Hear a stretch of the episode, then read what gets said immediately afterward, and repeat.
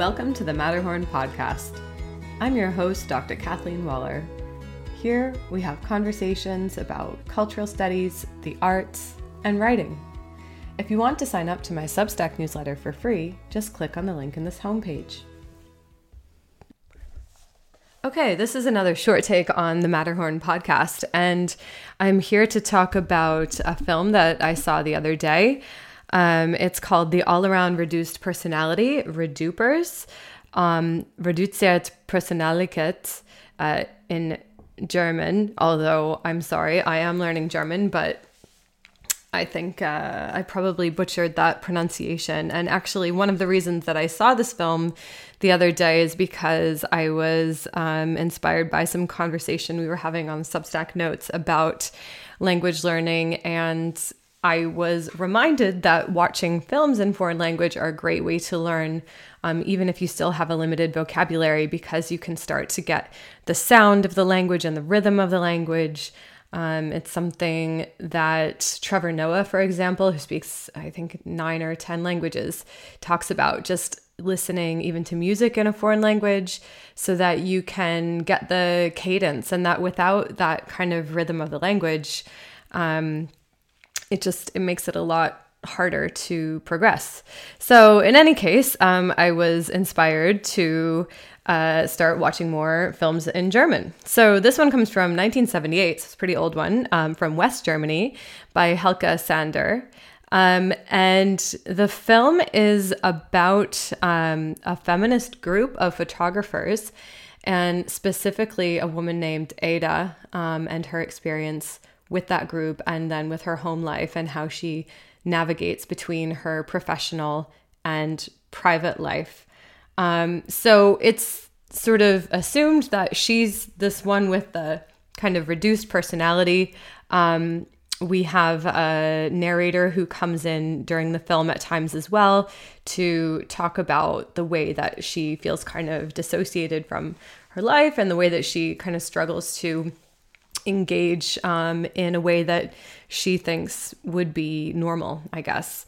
Um, so I'll come back to some examples of that. But yeah, the the subtitle of the film, this Redupers, um, it means in German like a reduced personality, but also it means outtakes, um, such as from a film. So um, it, it's often in German just referred to by that title and I guess it's kind of a metaphor for, you know, this group is sort of an outtake from society in a way. Um, so the feminist group, they take they have a they have a project where they're taking photographs of the Berlin Wall to expose the real lack of freedom in West Berlin and to demonstrate the invisible repressions. Um, and they juxtapose it with um, a lot of women's issues through women's marches um, giving exposure to things like rape and abortion rights um, in Berlin. And it's not just juxtaposed. Actually, they they want the project to speak for um, for um, feminist work in Berlin, um, but in a more abstract way. Yeah, so they've got this project, but they're still looking for um, funding and journalists to support the project. And so um, they have to go to all these different men um, to get the the money and the kind of the not the fame necessarily, but just to be written up in different media publications. Um, and while some of the men um, like what they're doing, they don't really see the public responding to it. They think it's too abstract. They think the meaning will just be lost.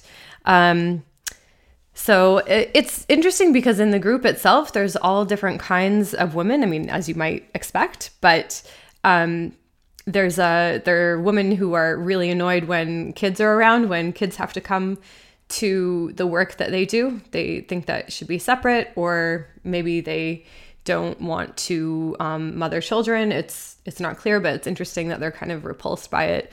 Um, some of the women are lesbians and are together. Some are married to men. Um, some, uh, Ada, the protagonist, has a young male lover.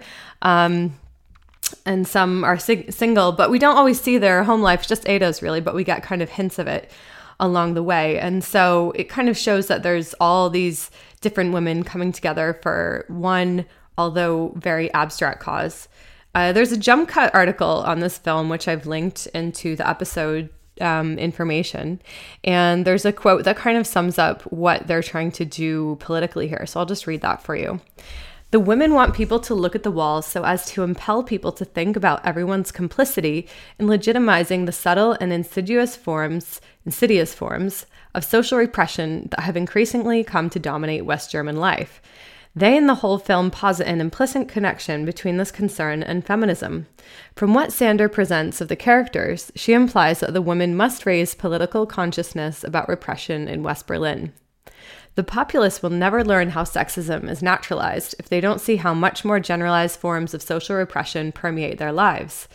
This argument's logic may seem grim from an idealized feminist point of view, but the women of the photography collective are well enough seasoned politically to understand that indirect often provides the best and most expedi- expeditious way to effect political change.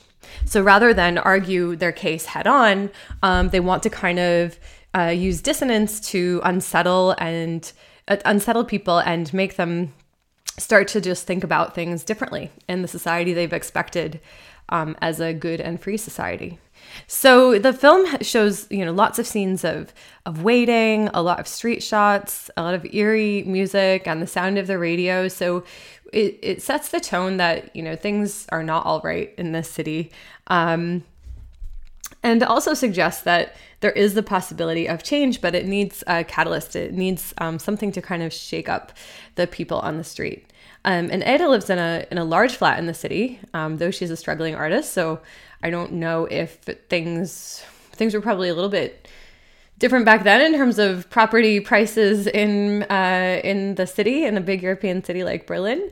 Um, but you know, good for her. It's a great apartment. She's shown counting her money alongside um, the all the bills that she has and kind of figuring out, oh, if she takes this odd job and that one is she able to cover the heating bill, for example.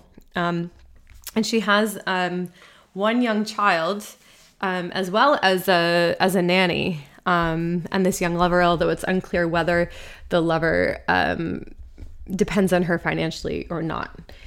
So it's um, it's as I said, it, she's kind of dependent on men a lot of the time in the film, f- not just to do the work, but to then do the work and then ask for money, ask for the support, and that makes it a very difficult um, experience. She starts to kind of, or maybe she does this before the film even begins, retreat within herself, and she becomes almost this, as the title suggests a kind of a non identity, just kind of doing her work and floating through society because she doesn't really seem to um, fit in anywhere. Um, but then uh, the narrator comes in at one point and says, at the age of 34, Ada decided to do something healthy for her body. Um, she's shown very detached, waiting in this sort of taekwondo attire. And then the narrator comes back on to tell us that she's trying Aikido. Um, and that she was really moved by the the beauty of the bodies um, as they as they practiced aikido. So she she practices this. Later on, you see her practicing um, different kinds of exercises at home. So she's interested in in moving her body to express herself, to feel healthy, um, and really the whole time in the film she's been moving her body in this kind of way um, as she takes photographs and then as she develops the photographs. So um, it's almost like she's just unaware of this um, beauty of movement that she possesses herself. Maybe she doesn't use a lot of language um, verbal language but she uses um, other kinds of expression through her art form and through the way that she moves and through the love she shows for her child um, and her lover as well. That she doesn't give herself enough credit for. So it's it's um it's interesting to maybe juxtapose this film with a more recent film um, that focuses on the Berlin Wall. It's a documentary um, from Cynthia Beatt called The Invisible Frame, and it stars Tilda Swinton. This is from 2009. And Tilda Swinton is on a bicycle, just kind of going around the um, Berlin Wall, which is, of course, knocked down now, but there's some remnants of it. and in these very kind of peaceful spaces and so it's almost just very silently trying to make sense of what happened there this this space of tragedy and how far has society come um, and what have we learned from this. Um, so it's it's interesting to look at them both back to back. They're both streaming on mubi. If you um, if you pay for that service you can get both of them there and I think in in this film as well, I mean, Tilda Swinton looks a little bit like the actor who plays um, Ada, um, in the way that they both have a kind of androgynous um, haircut and face. Neither are wearing you know much makeup or anything, and um, Tilda Swinton often plays characters that um, don't fit into a mold, and so maybe there's um, there's something to be said between these two films about the way that, you know, you're just because you don't fit into the mold, it of course doesn't mean that your personality is any is any less. It just means that maybe you're ahead of your time and perhaps this original film um, just shows being being very ahead of being very ahead of her time, um, Helke Sander, the filmmaker, in the way that she wanted to capture this woman's life. Um, so I really love this film. I think I picked up a few German phrases along the way, and I'm going to continue to keep watching some German films. Thanks for listening.